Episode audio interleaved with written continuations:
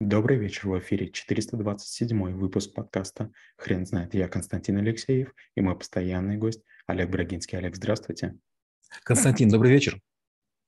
Хрен знает, что такое культурология, но мы попробуем разобраться. Олег, очень э, необычно было э, произносить эту фразу, но вы не могли бы, пожалуйста, сказать, что это за навык? Культурология – это совокупность исследований культуры в разных проявлениях как единой сущности.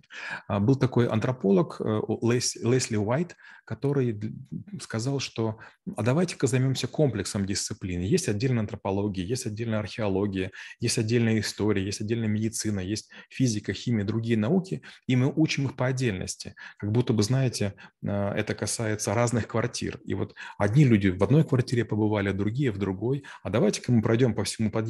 И этот подъезд мы назовем культурологией. То есть это будет такой стволовой навык, который позволит параллели проводить. И на самом деле, когда я впервые начал читать cultural studies, так говорят по- по-английски, я был удивлен. Я совершенно не понимал, например, вот расстояния временные даже между, допустим, там Наполеоном и Клеопатрой, между римлянами и, скажем, там египетскими пирамидами, между э, раскопками там в Денисовой пещере и, например, в колыбели человечества. И когда вот это все стало становиться, я подумал, вау, получается, у меня было какое-то одномерное такое зрение, я знал только отдельно э, физиков и никогда не думал о том, как они соотносятся с, допустим, с другим образованием, я учусь в музыкальной школе, с композиторами. И когда я начал параллели проводить, оказывается, это такое мощное, мощное такое связующее свойство для памяти. То есть если вы понимаете периоды, и в этих периодах у вас, скажем, есть периоды, а в эти периоды у вас есть химики, физики, там, скажем, а, философы и, например, уже музыканты, то даже в такой маленькой таблице вы вдруг понимаете много вещей. Оказывается, разные люди могли друг с другом дружить, обмениваться информацией. И, конечно, это оказывало влияние на культуру. Олег, а, расскажите, пожалуйста, какие, какие вопросы сейчас культурологи задают себе?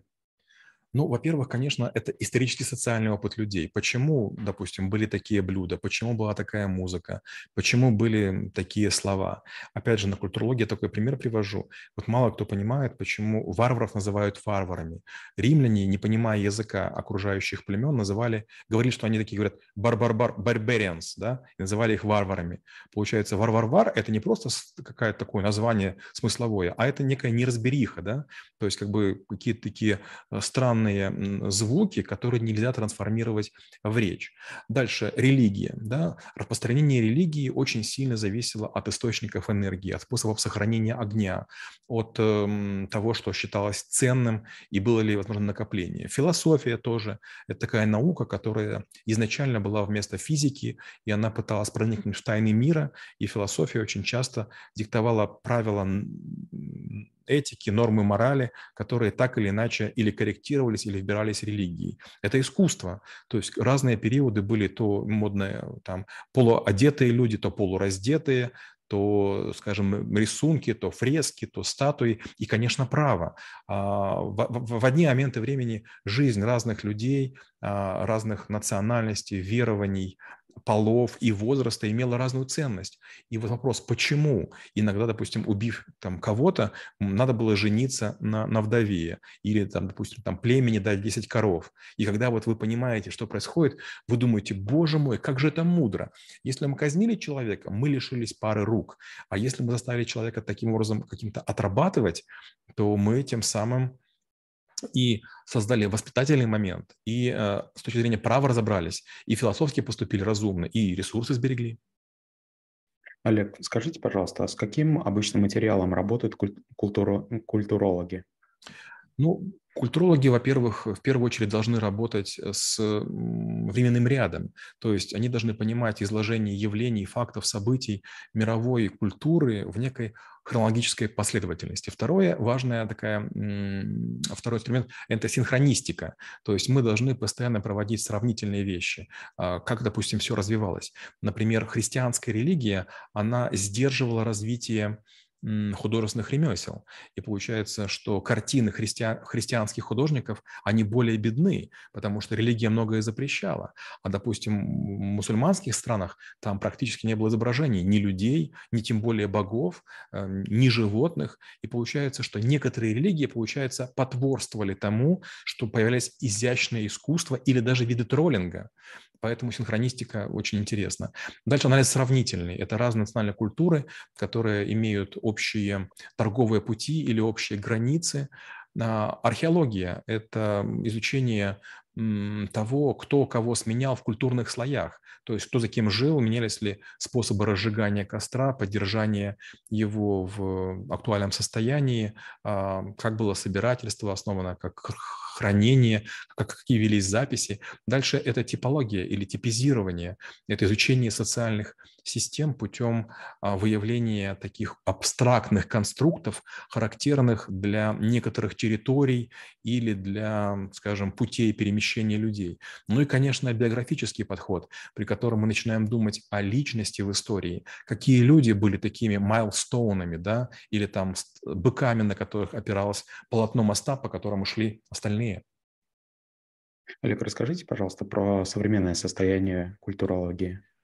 Ну, честно говоря, сегодня культурология, наверное, увлекается более всего семиотикой. Это наука о знаковых системах.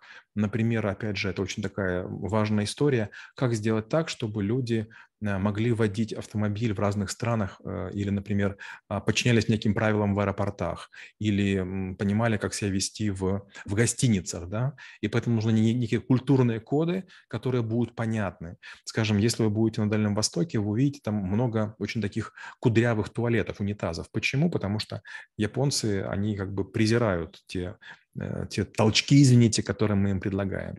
Опять же, а, унитаз или стульчак, а, там, скажем, европейский, американский очень сильно отличаются. Европейский обычно цельный, а у американского есть такое разделение, если мужчина неаккуратно писает, да, то как бы женщина после него может все-таки сесть.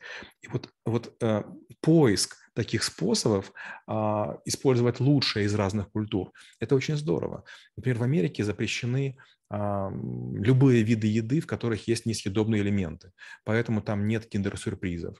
Например, э, есть страны, которые не позволяют э, выпускать на телевизоры мультфильмы, а, превратно искажающие биологические процессы, допустим, высиживание яиц или рождение телят. Олег, расскажите, как выглядит ваша презентация по науку и самое главное, сколько времени или часов нужно потратить на изучение культурологии? Ну, во-первых, мы делим на три части э, презентацию. Первая часть – это Кан, Гегель и Гумбольд, а, которые в основном занимались философией. Потом были Шпенглер, Тойнби и Данилевский, которые больше занимались э, такими религиозными подходами. И потом мы больше говорим о школе натуралистической. Это Фрейд, Юнг, Лоренс, э, Малиновский, которые занимались э, вот подходами с точки зрения биологии. И получается, когда мы говорим о культурологии, мы делаем такой очень широкий экскурс, и это очень сложно, потому что на многих навыках звучат одни и те же фамилии. Я вообще школьникам говорю, трэблшутеров, следующее, что я стараюсь не рассказывать вам о проходных людях, даже если какая-то идея хорошая есть, то культурологически мне не важно, чтобы вы помнили фамилию и имя этого человека, там, Вася Пупкин. Но если он встречается хотя бы на трех навыках или имеет хотя бы три интересные концепции, я обязательно это делаю. Опять же, никто этого не знает, кроме вот тех, кто э, наш подкаст услышит, увидит. Я веду большую таблицу, где есть все навыки, есть все года, и я туда вписываю людей, которые на пересечении навыка и года сделали какую-то интересную вещь и делаю гиперссылку на какую-то маленькую заметку, и постепенно, знаете, такая интересная штука у меня появляется.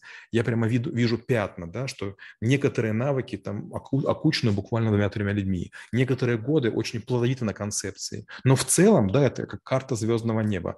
Процент 98 – это пустота, то есть по данному навыку данный человек ничего не сделал. Олег, спасибо. Теперь на вопрос, что такое культурология, будет трудно ответить. Хрен знает.